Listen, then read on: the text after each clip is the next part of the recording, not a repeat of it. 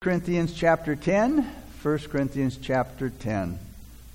As uh, we're going to do uh, the 10th chapter in three parts. Verses 1 through 10 this morning is learning from the past. Learning from the past. A great writer said, We don't live in the past, we are to learn from the past.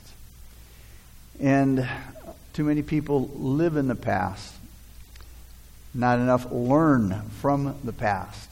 And that's what Paul wants to do here this morning. In chapter 8, Paul gave us the principle that even though Christians are free to do whatever Scripture doesn't forbid, forbid them to do, you know, th- th- as long as it's not morally wrong, and, and if we love as God calls us to love, we'll restrict our liberty for the sake of the weaker Christians, the weaker believers. In chapter 9, he shows us, Paul shows us the limitation of, of uh, in his own life and ministry. To keep people from believing he was preaching for money. He wouldn't take a cent from those that he was ministering to.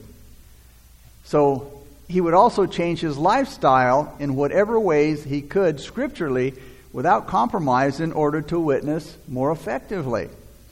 And in the second half of chapter 8 and all of chapter 9 show us using uh, our freedom how it affects others. Here in chapter 10, it shows us how we use our freedom, again, how it can affect our own lives. In verses 1 through 13, Paul shows how misusing our liberty can disqualify us from serving Jesus effectively. And one of the surest ways to fall into temptation and sin is to become overconfident. And many of the Corinthian Christians thought, and maybe said in the letter to Paul in chapter 7, verse 1, that they felt that they had arrived, that they felt that they were standing strong. But Paul felt uh, again, that that was their mentality based on the sarcastic rebuke he gave them back in chapter 4, verses 8 through 14, when he said, Oh, you guys have already, you know, you guys already have everything that you need. Oh, you're already rich. You don't need anything. You're wise and powerful.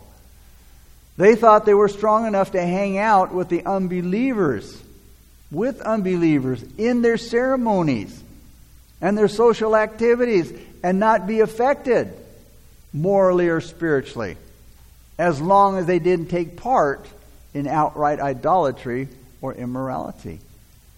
And over the years, I've seen believers, you know, go to places where they shouldn't go, you know, eh, because the temptation was there, or they went with friends, to, you know, to places where there was alcohol and, and you know, oh, well, you know, I'm a Christian and I don't drink. And, um, and sometimes, you know, they fall into that trap. Next thing you know, they are drinking. They are, you know, doing things that, that wouldn't be pleasing to God. So again, Paul tells them, you're only fooling yourself. Abusing, liber- abusing their liberty not only hurt weaker believers whose consciences were offended, but also they put their own spiritual lives in danger. You see, here's the thing you can't play close to the edge without sooner or later falling off. The mature, loving Christian doesn't try to find out how far can they go uh, in, their liberty to see how close to evil they can come without being hurt. I want to stay as close to the Lord as I can and not flirt with that, that so called line where, you know, I'm going to make it to heaven, but I'm really playing close to the edge of hell. Because again, uh, that, that's a dangerous place to be. So let's begin in chapter 10 with verse 1. And Paul says, Moreover, brethren, I do not want you to be unaware that all our fathers were under the cloud, all passed through the sea. The words, moreover, brethren, is connected to the last verse of chapter 9. Look at the last verse of chapter 9. But I discipline my body and bring it into subjection, lest when I have preached to others, I myself should become disqualified. And then in verse 10, moreover, brethren, I do not want you to be unaware that all our fathers uh, were under the cloud, all passed through the sea. Like I said, moreover, brethren, is, is connected to the last verse uh, of chapter 9. Paul had been just saying that he didn't want to be disqualified. He didn't want to be disproved uh, of, uh, at the judgment seat of Christ. He wanted to get a reward. And when Paul says, I don't want you to be unaware, that is ignorant, obviously they were, or he wouldn't have warned them. That's why he's going to explain to them now. The church in Corinth was made up of Jews and Gentiles. Now, today, a Jewish Christian is not all that unusual. But in Paul's day, it was very unusual because the first Christians were Jews. So when Paul says all our fathers here, he's speaking to the Jewish part of the congregation. They and Paul were Israelites, and they shared the same history. He said there in verse 1 Our fathers were under the cloud and all passed through the sea. He's talking about the children of Israel coming out of the bondage of Egypt. And when they did, God provided a cloud for them by day, and He guided them as they journeyed through the wilderness. The cloud would guide them by day, and it would be a shelter from the sun, the hot sun during the day as they traveled. Um, and then uh, that cloud would, uh, like, and then all through the wilderness journey, they were guided by that cloud. So that cloud could lead them to the Red Sea, where they were totally trapped by the Egyptians. And so they were wondering, well, what's up with that? You know, this cloud that is supposed to be leading us, uh, it leads us to the Red Sea where they were totally trapped by the Egyptians. Now, did God make a mistake? You know, did God mess up when he was looking at the map as to where to go? You know, yet God opened the Red Sea even though he led them there. And Paul likens this to baptism in verse 2. Notice verse 2. And he says, All were baptized into Moses in the cloud, notice, and in the sea. So the baptism of the end of their old life in Egypt, that's what this was, which was a life that was ruled by their flesh.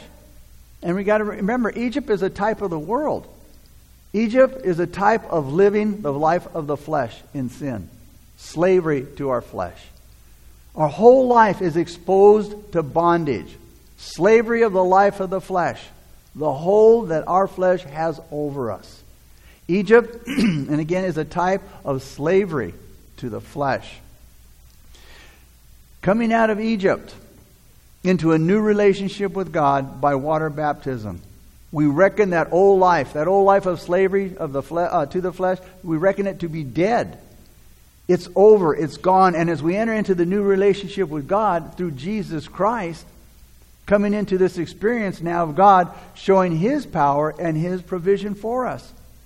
John Stott said this Though we live in a world that's often unfriendly and sometimes actively hostile, we're constantly exposed to the pressure to conform.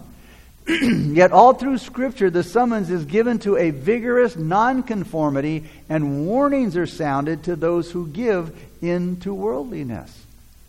In Leviticus 18, 3 through 5, it says this The Lord said to his people after they left Egypt, Don't act like the people in Egypt, the people in the world. He said, Where you used to live, or like the people of Canaan, where I'm taking you to live. You must not imitate their way of life. You must obey all my word and be careful to obey my decrees because I am the Lord your God. And if you obey my decrees and my word, you will find life through me. So notice, he says, don't live like the world does. That's where you used to live. You're born again now. You're a new creature in Christ. And don't live like the people in Canaan where I'm taking you. You're not to imitate the way of the world. You must obey all my word and be careful to obey my decrees because I am the Lord your God. And then here's the condition if. You know, we, we rarely look at that little word if, but it's all through the Bible. If you obey my decrees and my word, notice, you will find, you will find life through them. Verses 3 and 4. All ate the same spiritual food, and all drank the same spiritual rock. For they drank of that spiritual rock that followed them, and that rock was Christ. God provided manna for the children of Israel all through the wilderness. And He provided the rock that gave them water when they were dying of thirst in the wilderness. And when Moses struck the rock as God commanded, water came out of the rock. The people drank. They were able to survive that harsh desert heat because of that miracle rock. And Paul tells us that rock was Jesus Christ. The rock that the water of life flown from, uh, flowed from flows to us from Jesus Christ. Jesus said, I am the Alpha and the Omega, the beginning and the end, and I will give of the fountain of the water of life freely to him who thirsts. Revelation 21 6. But you see, it was necessary for the rock to be smitten for that water to flow. So God told Moses, Strike the rock. Striking the rock is a picture of Jesus being crucified on the cross so that the life giving water of life might flow from him to us. Now, later in the wilderness, the wilderness experience in Numbers chapter 20 in the desert of Zin, they came to Moses again, making terrible accusations. Why? Because they were thirsty. They were accusing Moses of leading them to the wilderness to die of thirst. And he said to Moses, Hey, man, we, we would have been better off if you would have left us in Egypt instead of bringing us out here to follow you into the wilderness. And by this time, man, Moses was fed up. God was too. Moses was fed up with 40 years of, of murmuring and complaining. He'd had it with them. And he went before the Lord and he said, Here they are again, Lord. And, and, and it's funny that that neither Moses nor the Lord really wanted to claim them as, as their people. The Lord said, Your people, Moses, that you led out of the land. And Moses said, They're not mine, they're, they're your people, Lord. So, you know, Moses went to the Lord, and the Lord said, All right, go speak to the rock, and water will come out, Moses. Moses went out, and he hit the rock with the rod, and he said, You rebels, must I strike this rock and give you water? So in anger, man, he clobbered that rock a couple of times. The water came out because God promised so. Picture of God's grace. But God said to Moses, Moses, because you hit the rock, you didn't hallow me in the eyes of the people, so you can't enter into the promised land. In other words, Moses, you didn't show them my holiness. You, you, you showed me as angry and mad at the people. And later on, Moses asked the Lord, Lord, please let me go in. Lord, you're a glorious God. You've done awesome things. Let me go in and see the land. You know, he was pleading. He, he, he wanted to go in so bad. He, you know, he'd been doing this for 40 years, and now he can't go in. God says, Sorry, Moses, don't ask me anymore. Again, because, of, again, he, he, he misrepresented God. Verse 5.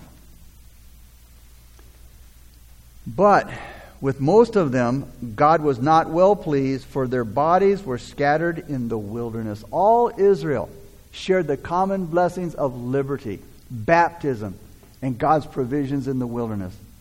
But notice what it says in verse 5 God wasn't pleased with most of them. Out of all the Israelites who left Egypt, only Joshua and Caleb were allowed to enter the promised land. Moses and Aaron were disqualified from entering in because of the rock incident. Because of disobedience, all but two Israelites were scattered in the wilderness. The dead bodies of those that God wasn't pleased with were scattered all over the witnesses, all over the wilderness. All Israel had been, I mean, had been graciously blessed by God. He took care of them. He fed them. He baptized them. He watered them. He clothed them. All through the wilderness, he, he took care of them. But in that test of obedience and service, most of them failed and were disqualified. Why? They, they misused and abused their freedom and their blessings. They were self centered, they were self willed, and they tried to live on the edge of their liberty. And what happened? They fell into temptation, and then they fell into sin. Overconfidence was their downfall. Verse 6. Now, these things became our examples to the intent that we should not lust after evil things as they also lusted. Verses 1 through 5 shows us the liberty that these people enjoyed as a nation. And now, here in this section, we learn that these people abused their liberty. And Moses, I'm sorry, and, and Paul makes this application here for us as well. These things, he says, happen to them, notice, for examples to us. There, it's a warning to us. As we read what happened to the children of Israel, we, we, we are to, to look at this so that we don't crave evil things like they did. Paul says this was written for you and for me, so we need to pay close attention to it. You see, the Israelites had this wonderful freedom.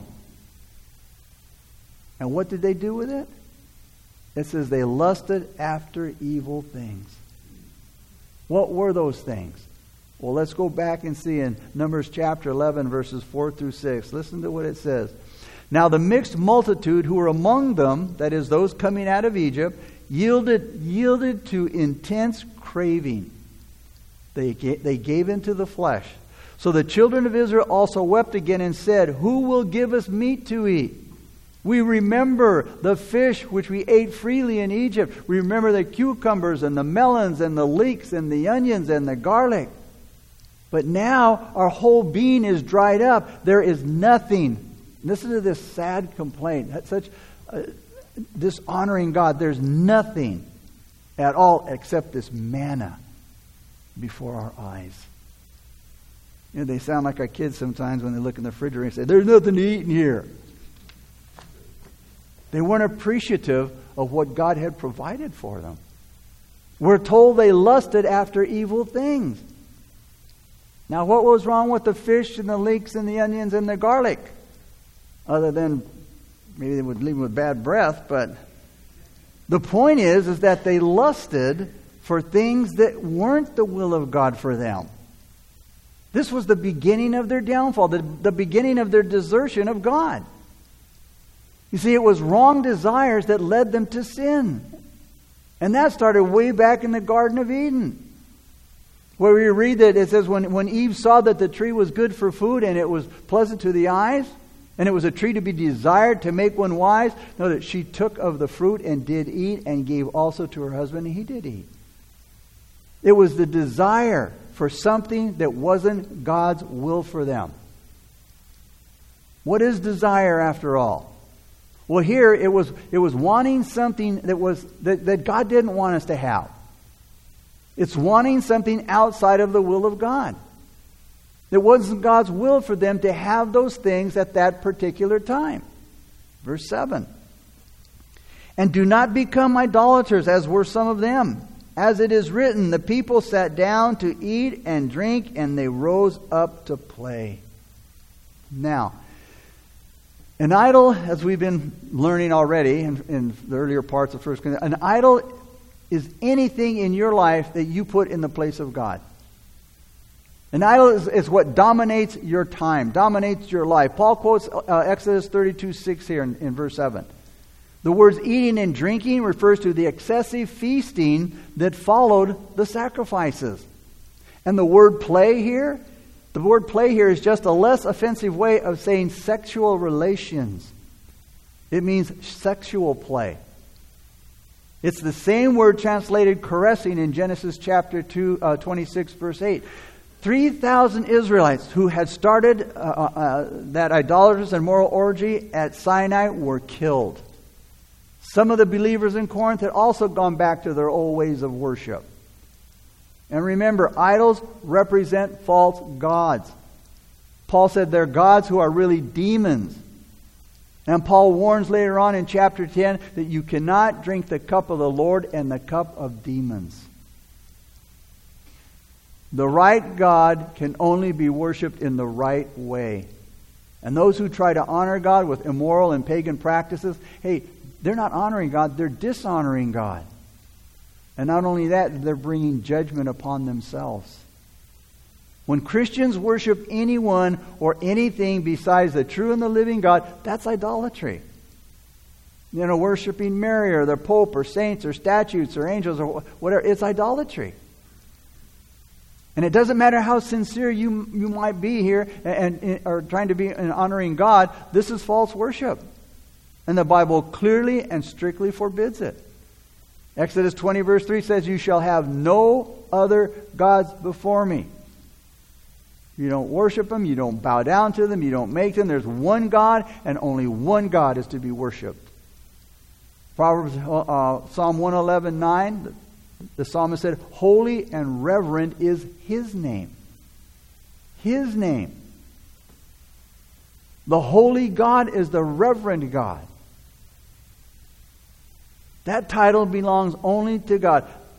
I don't, I, don't think any preacher, any man should be called reverend. There's only one that's reverend. The word, the word reverend means to revere, it means to worship, to idolize, to adore. Nothing adorable about any man. There's no man that should be worshiped, idolized.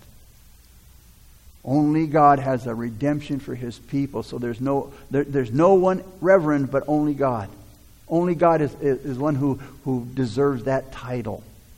In Revelation chapter 22, verse 9, we're commanded to worship God, and that command stands for all time. 1 John 5:21 says, "My little children, guard yourselves from idols," and that command stands for all time. Verse 8. Nor let us commit sexual immorality as some of them did, and in one day 23,000 fell. 23,000 fell. Many people died because of their sexual immorality. And the incident that Paul is talking about here is in Numbers chapter 25, verses 1 and 2. Now, 24,000 Israelites were killed because of that orgy, verse 9 says. In Numbers. The difference in numbers between the two passages is probably best explained by taking 23,000 to mean those killed during one day and 24,000 to include others who died later on because of the plague. Paul said this in 1 Thessalonians 4, verses 1 through 8. He said, Finally, then, brethren, we urge and exhort in the Lord Jesus that you should abound. Notice, you should abound more and more. Just as you received from us how you ought to walk and to please God. For you know what commandments we gave you through the Lord Jesus. For, th- no, for this is the will of God, your sanctification, that you should abstain from sexual immorality, that each of you should abs- uh, that each of you should know how to possess his own vessel, that is his body, in sanctification and honor, not in passion of lust, like the Gentiles who don't know God. He says, you shouldn't be acting like the Gentiles who don't know God.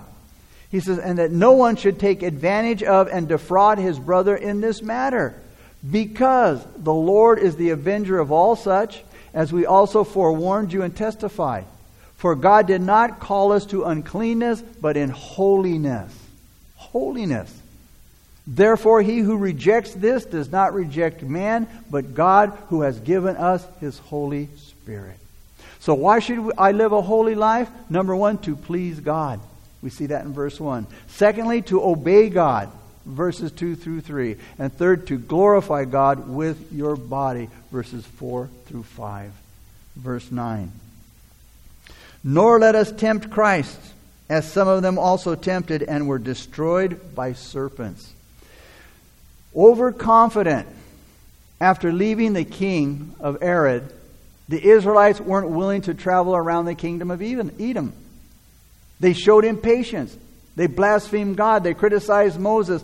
And they hated the manna and they complained all the time about not having any water. In response, remember, God sent poisonous snakes into the camp. And when the people repented of their sin, Moses prayed for them. He made a bronze serpent and he put it on a pole. And the people who were bitten, if they would look at the serpent on the pole, they would live. That serpent on a pole is a picture of the cross. Paul writes, Nor let us tempt Christ. Paul teaches that the pre existent Christ was with the Israelites during their desert journey. Two more notes here. First of all, Paul asked, uh, Paul again uses the word us in verses 8 and 9. And he uses uh, the word us there in those verses to show that the Corinthians and he are not exempt from God's judgment. They're like the, the Israelites in the wilderness. And Israel's victorious warriors showed their impatience by refusing to accept God's guidance, so they, they got what they deserved. And as a result, believers in New Testament times, including Paul and the Corinthians, shouldn't follow their own desires. They have to wait for answered prayer and God's providential leading. We do too. And then next in verses 8, 9, and 10, Paul points out that only some of the Israelites fell into sin and died. And of the people who suffered the snake bites, only some died. Those who looked at the bronze serpent on the pole, they lived. Verse 10. nor complain, as some of them so com- also complained and were destroyed by the destroyer. You know, going back over Israel's history, you'll find that the people had a terrible habit of complaining against God. Moses and Aaron. Moses and Aaron, oh, I'm sorry. They had a terrible um, habit of complaining against God, Moses and Aaron. And because they did it so often, we really can't determine the exact passage that Paul's referring to. But, you know, in light of, of this entire verse, too, here, uh, I'm sorry, verse, two incidents are likely um, prospects where this happened, where these people, you know, died. After hearing the, the, the reports of the spies who had returned from the promised land, remember? They found the beautiful land that they were going to. The whole community complained against Moses and Aaron. Paul says some of them also complained, and what Paul says agrees with the story in Numbers chapter 14. Only the ten men who gave a bad report about the promised land died on the spot because of the plague, while Joshua and Caleb lived. Now, the other choice is the story that describes the disrespect of Korah, Dathan, uh, Abiram, and On, with also 250 leaders. They rose up against Moses in number 16. And not only did all of these people die, but God was also was so infuriated of the complaining of the whole community, 14,700 people died of a plague that God sent among them. These words are addressed to the Corinthians here, who might be tempted by some big headed leaders to complain against Paul. So, with this example taken from Israel's history here that Paul's giving them, Paul skillfully points out hey, there, there are dangers in complaining about God and his servants. Without threatening the Corinthians, Paul teaches them these lessons from history to encourage them to have respect for spiritual leaders. The writer of Hebrews says this in Hebrews 13:7. Remember those who rule over you, who have spoken the word of God to you, whose faith follow, considering the outcome of their conduct. Hebrews 13:7 it says obey those who rule over you and be submissive for they watch out for your souls as those who must give account. Let them do so with joy and not with grief for that would be unprofitable for you. You see our complaining says when we complain it says we're not happy with God. We're dissatisfied with God's sovereign will for our life and for the life of others. And it's a sin that God doesn't take lightly even, even taking into consideration his grace. When God's people question or complain, they're challenging him. They're challenging his wisdom, they're challenging his grace, his goodness, his righteousness. Our need, to, our need for contentment isn't just for our own good, but it's for God's honor and for his glory. Complaining dishonors our Heavenly Father, but contentment glorifies Him. Paul, it said of Paul in, in Philippians 4.11 that Paul had learned to be content in whatever circumstances he was in. And he's advising the Corinthians to have this same contentment before they suffer God's discipline. And Paul said in Philippians 2 14 through 15, he says, Do all things without complaining and disputing, that you may become blameless and harmless, children of God, without fault in the midst of a crooked and perverse generation, among whom you shine as lights in the world. We live in a crooked and perverse generation. We are the children of God, and we should shine. We should be shining lights in this world. So, why, why are murmuring and complaining so harmful? If all that people know about church, all right, people outside the church, the world, if all they know about church is that we constantly complain about the pastor, about the leaders, about the people in the church, and all they do is gossip and argue, hey, what kind of impression are they getting? They get the false impression of Jesus Christ and the gospel. Remember, it all points back to Jesus Christ. Belief in Christ should bring those who trust in Him together. Together. So, in closing, again, if a church is always complaining, arguing, it lacks the unifying power of Jesus Christ. Christians need to stop arguing with, e- with each other or complaining or gossiping about the people or the leadership and the conditions in the church. Instead, we need to let people see. We need to let the world see, eh, eh, eh, you know, and, and not that, that that's not what Jesus is about. We need to let the world see and not what we're like. Let the world see what Jesus is and not what we're like. We're to be a light. And if there are problems in the church, which there are, you know, we need to be helpful in solving them and not being the part of the problem. Paul said in Ephesians 4 1 through 4, I beseech you to walk worthy of the calling with which you were called, with all lowliness and gentleness, notice, with long suffering, bearing with one another in love, endeavoring to keep the unity of the Spirit in the bond of peace. And the word endeavoring there means doing everything within your power. Doing everything within your power to keep the unity and the bond of peace among one another. He says to say, but the fruit of the Spirit is love, joy, long suffering, kindness, goodness, faithfulness, gentleness, self control. And those who are Christ have crucified the flesh with its passions and its desires. If we live in the Spirit, notice, if we live in the Spirit, and there's a word if again, if we're living in the Spirit, let us also walk in the Spirit. We can't say we, we, we, we live in the Spirit and then walk in the flesh. He goes on, and then this is Galatians 5 22 through 26. He says, Let us not be, uh, become conceited, provoking one another and envying one another.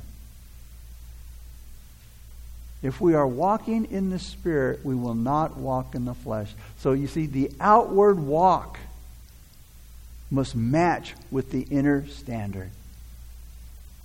If we're walking in the Spirit, we will be living in the Spirit. Our walk will be in the Spirit. And this is what this world needs to see God's people walking in the Spirit of God. Father, we thank you so much for your word, Lord. And God, help us, help to bring this home to our hearts, Lord. May the Holy Spirit just open our eyes to see and open our ears to hear, Father, and to apply. Lord, if we say we walk in the Spirit, let the outward demonstration of that walk be obvious, be visible to the world, God. Lord, this world needs to see what Christians are all about. Not what they think they are, not what they've maybe seen in a bad example. But Jesus Christ is our model, He's our pattern. And let us be imitators of Jesus in word and in deed. The Holy Spirit fall upon us, fill us, baptize us, God. Give us the power to walk in the Spirit, God, to glorify you, to honor you in what, the, in what people see and in what people do. May you be pleased, Lord. Pleased with your people. In Jesus' name we pray. Amen. At this time, Brother Ray Chavez is going to come up.